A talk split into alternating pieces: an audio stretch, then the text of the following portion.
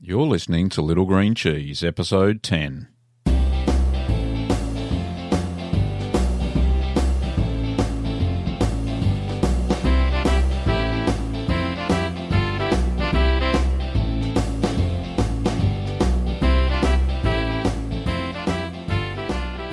Well, welcome back. I'm Gavin Webber, and this podcast is where you can learn about cheese making at home. Well, this week we have an interview with a lady called Carol Castles, and she's a home cheesemaker and lives on a farm.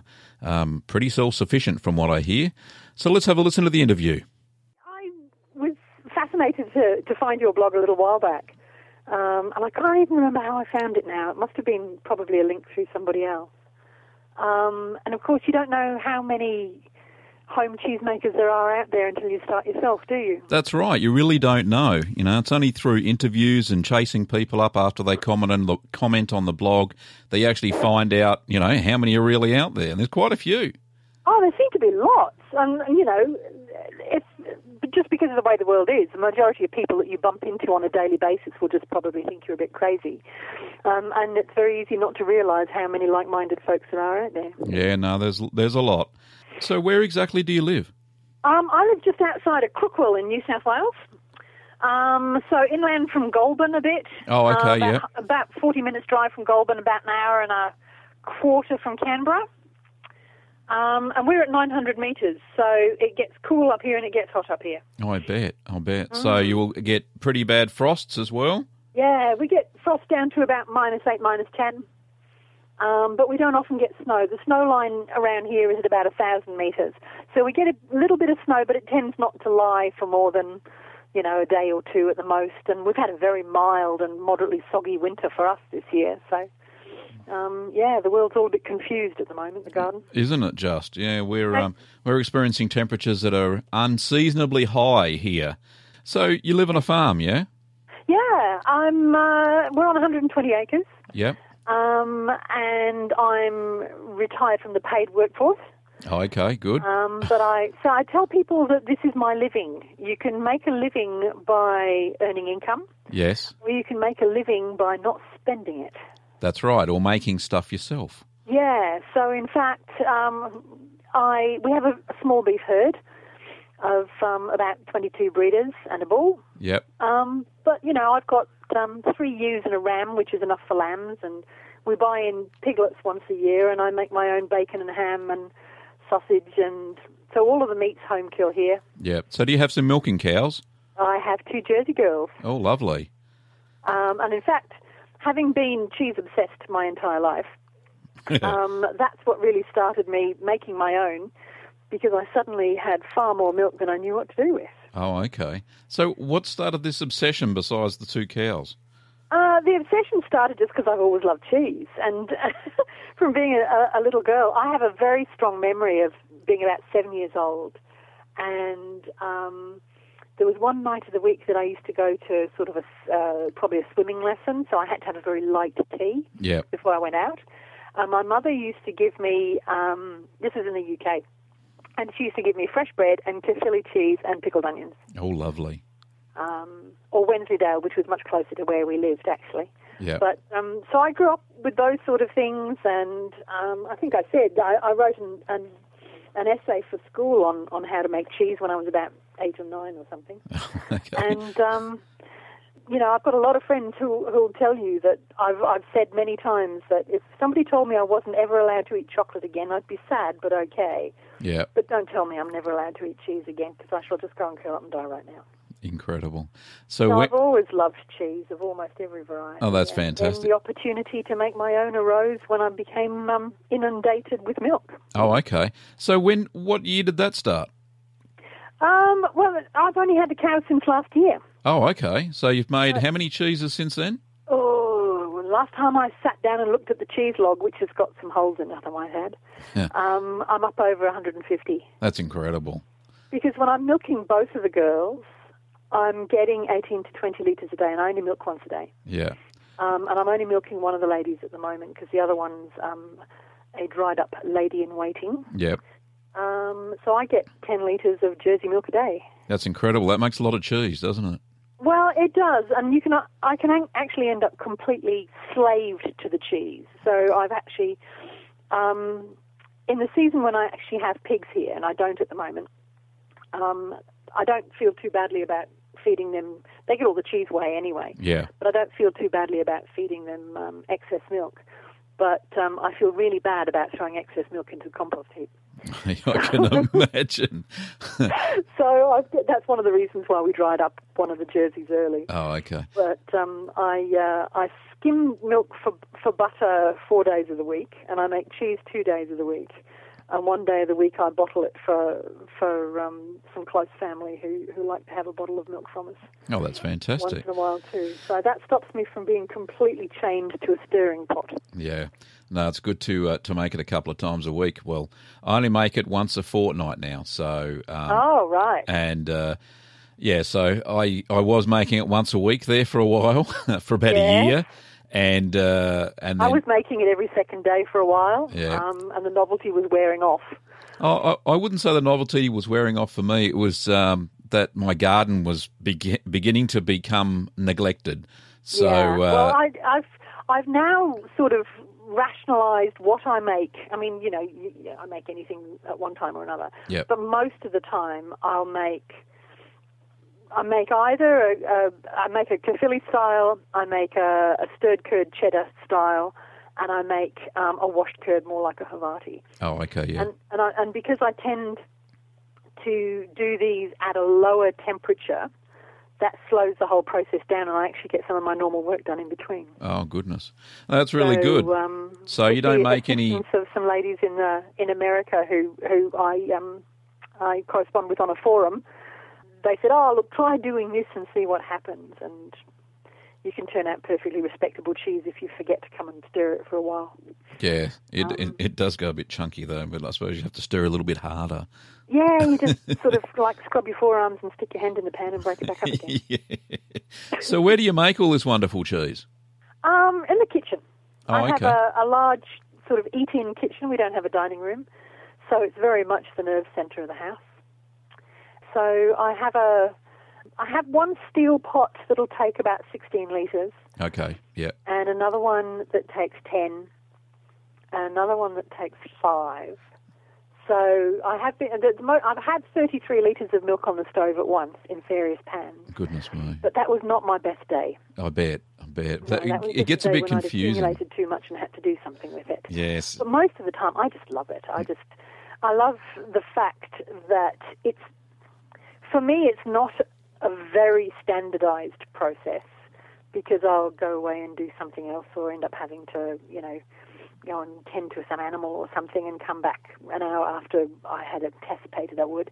Yep. But I've never, never produced anything inedible yet. I've produced some moderately ordinary cheeses but uh, that ha- I have to build into my thinking of that that the milk varies so much as well.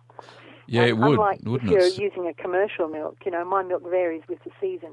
yeah. And um, when I'm share milking with carbs, um, I don't get as much fat. I don't get as much um, butterfat in the milk. Yeah. So I went through quite a season of my cheeses being rel- not dry, but relatively firm and, and crumbly. And that wasn't to do with the making of them. It had much more to do with the fact that I was probably not getting as much fat as I normally would in the milk at the time. Yeah. Yeah. Um, so yeah, different different variables than uh, than you might be dealing with if you were buying the milk in. Yeah. So some of the milks that uh, that you get in the supermarket, they're a bit dubious of, of their quality as well, even though people seem to drink them. But eh, look, we, I think that uh, the home cheese maker and, and probably the, the dairy cheese maker, as, as as you are, would have similar sort of challenges. And you're talking about milk quality. Really, you've got to pick. Unfortunately for me, I've got to pick the most expensive milk to get the Yeah. non non homogenized sort of stuff that uh, you know makes a really good curd. Whereas you probably wouldn't have too much trouble with that. It'd just be the Oh, I've overall. never had a problem with my yeah. setting. yeah. No, I. um, I do. I I generally make my cheese with raw milk. yep. because Um, that's just one whole time consuming process I don't really need trying to fit this in with the rest of my life. Um, but I've found that for the sake of um, predictability, I'm best off pasteurizing first for making um, white mold and blue mold cheeses. Yeah. Yeah. Um, and I think I'm just removing, you know, the normal lactobacilli that I have in my milk. Um, I'm better off getting rid of those in some circumstances where at least I can standardize the product a bit more. I produced some interesting, edible but slightly funky camemberts at one stage. and, and I think it was just the competition between the normal lactobacilli in my milk and the culture that I'd added. But it doesn't make any difference for any of the firmer cheeses. Yeah. I think Um, over. And I, and I do pasteurize for things like sour cream and yogurt, partly because they set better yep. when they've been heat treated, and again partly for the for the uh, the purity of the culture and the predictability of what I'm going to get. But apart from that, everything else around here is done with raw milk. Oh, nice, nice. No, that's really good. So, ha- do you, you, did you say you had a goat? No, no, No, so you that, haven't that tried was goat's, My did you? fallback option, you see. Oh, okay. Yeah, I um I sort of have rumbled under my breath about having a dairy cow for about the last five years, and my husband sort of no way, not know how you ever having a dairy cow, because his only experience of dairying was um, school holiday jobs on a commercial dairy, Yeah, um, and frankly that would put a lot of people off. You know, that's the four o'clock starts and twice a day, and and it's a very onerous job. Huge respect for people who actually work in commercial dairying. yeah. My dad did Um, that for many, many years. But I, uh, you know, I sort of kept on trying to convince him that if I share milked with the calf, and that meant I only had to milk once a day, and even I could miss a day once in a while, and and he just looked sceptical. Um, and then he he met a lot of articles about the strange things they've been doing to our milk supply, and I must admit that I had something to do with that. Oh, Um, and uh, he came to me one day and he said, "That's it, we're in the market for a Jersey cow." excellent. And then he said, "Well, if you want me to um, help out with this, I think we need a um, a portable milking machine and a second cow." Oh, okay. No, and so good. we went from a nice idea to being inundated. That's incredible. So start off with thinking, oh, just we'll just have one cow. Let's yeah, have two. You know? And because every time he said I couldn't have a dairy cow, I said, "Well, in that case, I'll have a goat." He says, "Oh my God, no, you won't." Yeah. Hey, at least you Um, don't have to do it by hand. Well, I I still finish by hand Oh, okay. um, yep. because just to make sure that um, I get the lovely, rich, buttery hind milk. Um, the because the first milk that comes through is relatively high in sugars and proteins, um, and it's not until quite late in the milking that you start to get the butterfat, which is why when you're share milking with a calf, the, the cow actually holds up the hind milk and saves it for the calf, Yeah. so you end up with a little bit less um, of the butterfat. Hmm. Oh, but okay. yeah, so I tend to hand finish now, and that's my way of tricking the girls out of um, the Ah. good bits. So you get a little bit more But, cream there um, too. But yeah, it's- when when I'm when I'm milking like 20 liters a day out of two cows, it's much much easier to use the machine. Um, with one cow, it, it wouldn't take me too long to to milk her by hand, but I think again, I think the novelty might wear off on very cold days if I was trying to hand milk the two. Yes. So what time do you milk them? Oh, 7:30. Oh, not 4 Morning. a.m. like my dad used to then. Yeah, yeah, you know, when I get out of bed and get dressed and, and, and cut up some pumpkin because they're complete trollops and they're anybody's for a bucket full of pumpkin spice. Goodness me. um, or potato, or and they're the only animal I have found that willingly eats citrus. Oh, right. Because even your worms won't eat citrus, No, they won't. No, they and the don't at chooks all. won't eat the bloody citrus. So, but cows love it. Yeah. So what so do you? all of my misshapen um, citrus goes into the cow bucket as well. Oh, okay. So what are your some? of- So what are some? of- We talked about some of your challenges. So what are your Yeah. fa- what are your favourite cheeses to make? Um, I think that's a difficult question because I really and um, there are some of them that I enjoy making because I don't do them very often and therefore they're a bit of a challenge. And I don't make um, uh, blue mold and white mold cheeses very often, um, so th- they're, they're always a bit special. Yes. Um, I make it, I make the thirty minute mozzarella and I enjoy that because because like most people I like quick results. Uh, so I like different cheeses for different reasons. For myself, my favourite cheese to eat would have to be a good mature cheddar. Oh, okay. Yeah. But I also love those slightly more lactic crumblies like Wensleydale and Caerphilly that aren't quite such long maturation cheeses. Um, partly because I grew up on them and you really can't buy them in Australia. No, I know, and I've never heard. Well, I'd heard of Wensleydale, you know, Wallace and Gromit. Who hasn't? Yeah. Um, and then once I made it myself, I thought, my God, this is an amazing cheese. Well, I've And- got several friends who've, who've actually travelled in the UK or lived there at one time or another who, who um, come over and sit and eat huge quantities of it in my kitchen once in a while um, because you can't get it anywhere else. No, you can't buy it in the shop. I've looked. I really haven't. I've No. even gone to specialty. Um, there was a cheese shop in Melbourne, and they didn't didn't stock it.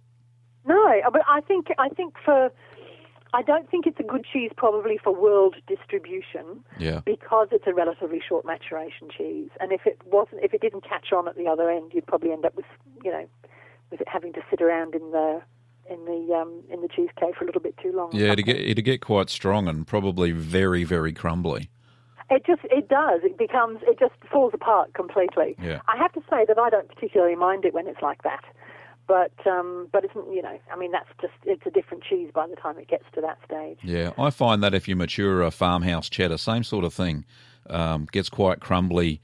I, Yeah. I, I let one um, mature for a year, and the flavour was fantastic, but you couldn't cut it with a knife; it'd just just fall apart. It was incredible. I think the biggest challenge I've had with what I think of as you know the pressed or, or harder harder cheeses is, and I think and I, I'm assuming it, it harks back to my lack of butter fat earlier in the season, is that none of none of my cheddars melted very well, Oh, okay. um, and I I think that's the reduced fat thing. I mean. Commercial reduced fat cheeses, I have no idea what they t- do to those to make them taste like cheese. Yeah, Um, and, and in fact, I probably don't want to know. you probably but- don't.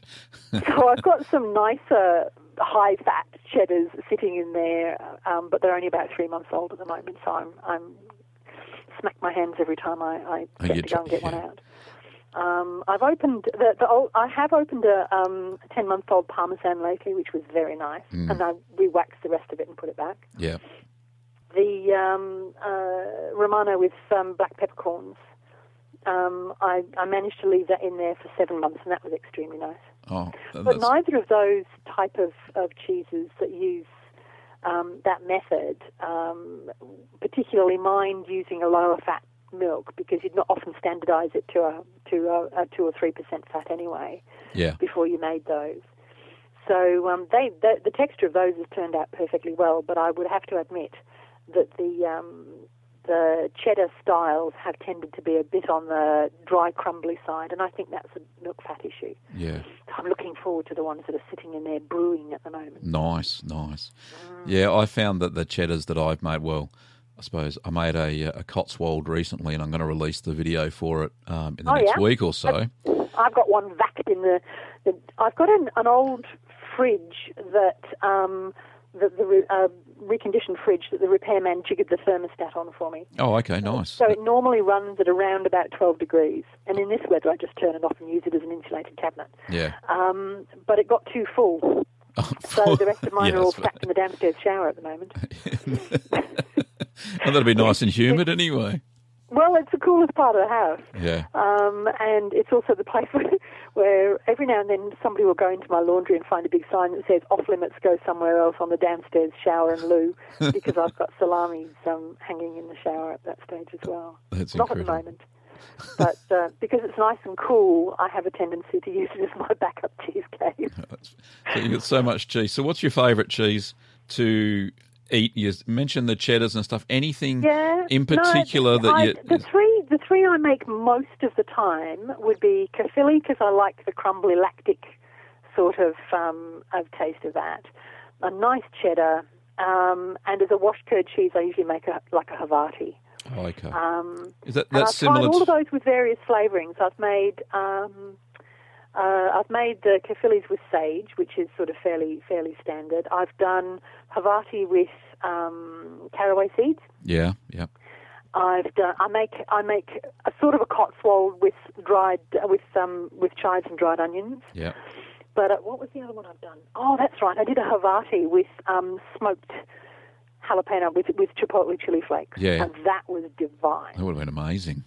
Yeah. So I've got huge jars of, of um, smoked um Chili. red jalapenos up in the in the pantry from last season. So I actually put some of those into the cheese, and it was and uh, that- it's very hit and miss, isn't it? When you don't really Yeah. know how much to put in, but Yeah, I Luck- think if you luck put, was on my side and it worked out really well. Yeah, I got th- a nice kick and a slightly smoky flavour. I find if you put more than two teaspoons in, if you I only because I make only eight liter batches, Yeah. um, if I put more than two teaspoons of s- anything additional, then uh, it overpowers the cheese and takes away the the flavour yeah, of the you don't want to lose cheese. the Yeah. cheese in it. That would be pointless. Yeah, so it'd be like having a little bit of cheese with some flavour instead, instead the wrong way around.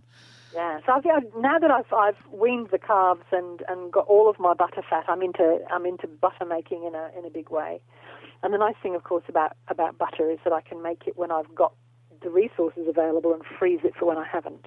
Yeah, So I've made cultured and uncultured butter and uh, miscellaneous, all the usual soft stuff. You know, I make yogurt or labneh, and I make um, like like cream cheeses. i I tend to use half and half to make an ice cream cheese. yeah. What about clotted cheeses and stuff like that? Um, Clotted I've cream. made I've made like large curd cottage cheese, Yeah.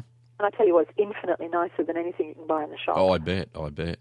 It would- because frankly, the stuff in the shop's horrible anyway. Yeah, the, I find that with the cream cheese as well is uh, is Um, and I- um, ghastly. And, and, I use the, the drained yogurt cheese um, with herbs and garlic because it's got a really nice tang. Well, Oh, that'd be or I do fabulous. it with dill and serve it with. Um, we, we tend to make um, uh, home cured salmon. We make gravlax for Christmas.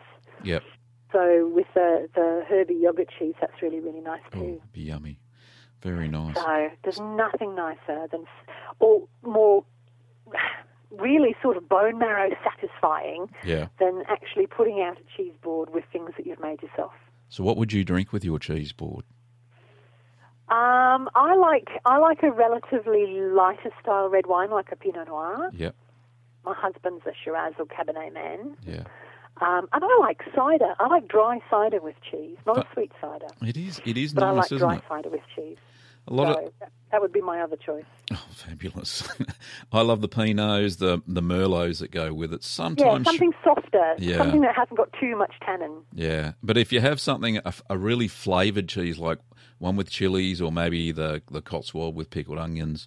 Oh, well, sorry, with those dried onion flakes and chives. The onions, yeah. Oh, Yeah, you need something a little bit stronger, something maybe a Shiraz or something like that. Yeah, but I, um, he drinks um, um, a Cabernet Sauvignon, and that's just usually a little bit too heavy for me. Yeah, yeah, So I'll go to a, I'll go to a nice Shiraz, but but not not so often. yeah. Um, and and in hot weather, truly, I do like a really nice dry cider with some of the cheeses. It goes very nicely. I've made um, uh, I've made fondue with cider instead of with some white wine, That'd be lovely. and that's very very nice as well. That's fantastic. So, what? Um, there's lots of newbie cheesemakers out there. So, what words of encouragement uh, would you have for these new cheesemakers? Oh, just do it. Sound like And Uh, I Nike? think, I mean, I'm a scientist by training, so I think having an understanding of the biology was helpful to me, but it's by no means necessary. I suggest you just find some reasonable instructions. And what I love about your, your video tutorials, Gavin, is the, the thing that you can't get from a book is what does the curd look like when it's ready? yeah, true. um, and to see you, you know, sometimes squeeze a piece of curd and get a get an idea of perhaps how squeaky or, or how firm it is is incredibly helpful. But apart from that, just you know, get yourself a set of instructions and have a go. That's right. Get into it. It's That's- unlikely you will produce anything unpalatable. oh, I've done it once. Oh yeah, I made a gouda that was not gouderish at all. I don't know what it was, but I ended up eating half of it, and the chickens ate the other half. Unfortunately, I have um, my chickens eat fairly well, um, and there have been times when the, the pigs ate fairly well, but not because it was particularly unpalatable, but uh, sometimes because it was very dry or ordinary, you know. yeah, for sure. Um, but yeah, no, I would tell people just you know don't don't be um, don't be put off by the process. Just you know get a set of inst- I, I I encourage people to make things like feta because I think it's quite quite easy and. Um, uh, and the the thirty minute mozzarella is very easy to make, but I think don't think it's terribly easy to get right.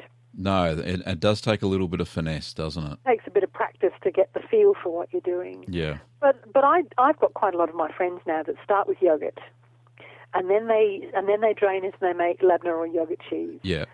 and then they've played with the culture and. Um, the only other thing thereafter is to get the idea of playing with a bit of rennet.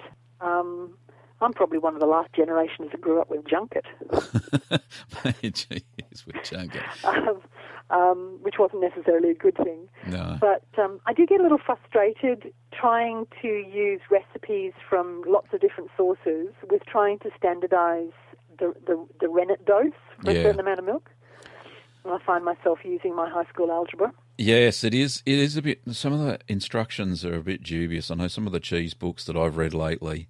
Um, they, they leave s- steps out. They leave, you know, and, and you only learn this through experience after you've made Yeah, yeah. X amount of cheese.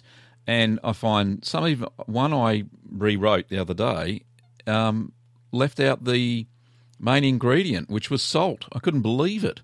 How could you not put salt in that? It's it not it cheap, won't it's not work. really, is it? It tastes like rubbish. Yeah, just rubbery rubbish. yeah. But yeah, so but I but I find say if I'm using an American recipe or or it depends on where you get your rennet from, Yeah. how strong it's going to be. Yeah, exactly. and It's very I know hard to tell. That the liquid rennet that I use um, produces if I use two mils in ten liters of milk, it will generally produce a clean break in around about forty five minutes Yeah, yeah. and I use that as my. So if I, I find a cheesemaker, I go and I find out how do they make cheddar, and how much of their rennet do they use for that amount of milk, and then I get my, Just calculate it my, down. Um, Yeah. pen and paper out and work out. Therefore, how much of mine do I need to? Oh goodness me! Yeah. But not being able to standardise rennet doses, I find frustrating. Yeah. But Yeah. that's the only thing. Yes, Otherwise- I th- I think if you use the um, uh, what's it called, the flocculation method, Yeah. um, is a, is a good way, a good rule of thumb as well. Um, I've come across some recipes that say use double strength rennet, and you go, what the? And uh, Yeah. you know, because Um, I can and, only get and single even then, strength. you know, double strength compared to what? yeah, exactly. And the- Double and strength I've of worked out what? that most of the American recipes, their rennet is definitely weaker than the stuff I'm using, Hmm. and I use about two thirds of the amount that they say for the same amount of milk. I find the same with cultures as well. That uh, um, yeah, the Amer- yeah. the US So- books have like masses I started amounts off of culture. With, uh, started off with the um, the home the um, the Wilmans book. oh, okay. From she's um, from around Lara, I think, a little river. Yeah, and uh, and tend to buy my supplies from Cheese Links, who are the same people. Yes. and therefore I've got I've got a textbook that standardizes m- the rennet that I buy to certain volumes of milk for certain styles of cheese, Yeah. and that gives me a starting point to then go and jump off and use somebody else's recipe. Yeah, sounds good. But um, I have to say that much as I love cheese making, it's it's part of my everyday life, and I cannot be a slave to it. And that, and that's my problem with. I love the flocculation method, and I've played with it Yeah. but I just cannot put aside that many hours in a day, two or three times a week, um, to use up the volume of milk I've got. So I have a tendency to do the, oh, what temperature is it when I get it out the cow? oh, look, by the time I get it home, it's It'll about be the right temperature. Yeah. it's about 30 degrees. Well, I'll throw some culture in it, and I'll come back in an hour and see, and then I'll throw some rennet in it, Yeah. and I'll and I'll come back in an hour and see what it looks like. Well, it looks like I should cut it up about now. and I have to say that for the three styles of cheese I make most of the time, that works perfectly well. That sounds good. Sounds good. Well, it's been lovely talking to you, Carol. Um, thanks very much for coming on the Little Green Cheese podcast. It's been a pleasure. Oh, thank you very much. Thank you very much. I hope everybody else uh, takes the advice and just has a go. Oh, I hope so too. It's great fun, isn't it? It's fantastic and All it's so satisfying. All right. See you later, Carol. Bye, Gavin. Bye.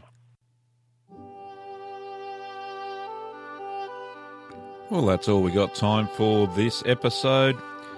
For upcoming workshop dates, you can find recipes all at littlegreencheese.com. You can also find my ebook, Keep Calm and Make Cheese The Beginner's Guide to Cheese Making at Home. You can also find my cheese making video tutorials within the ebook or on my YouTube channel. Just search for Greening of Gavin. Thanks for listening, Curd Nerds, and stay tuned for the next episode of the Little Green Cheese podcast. During this podcast, you heard royalty free music by Clev- Kevin McLeod. I played Malt Shop Bop, News Theme, and Call to the Dairy Cows.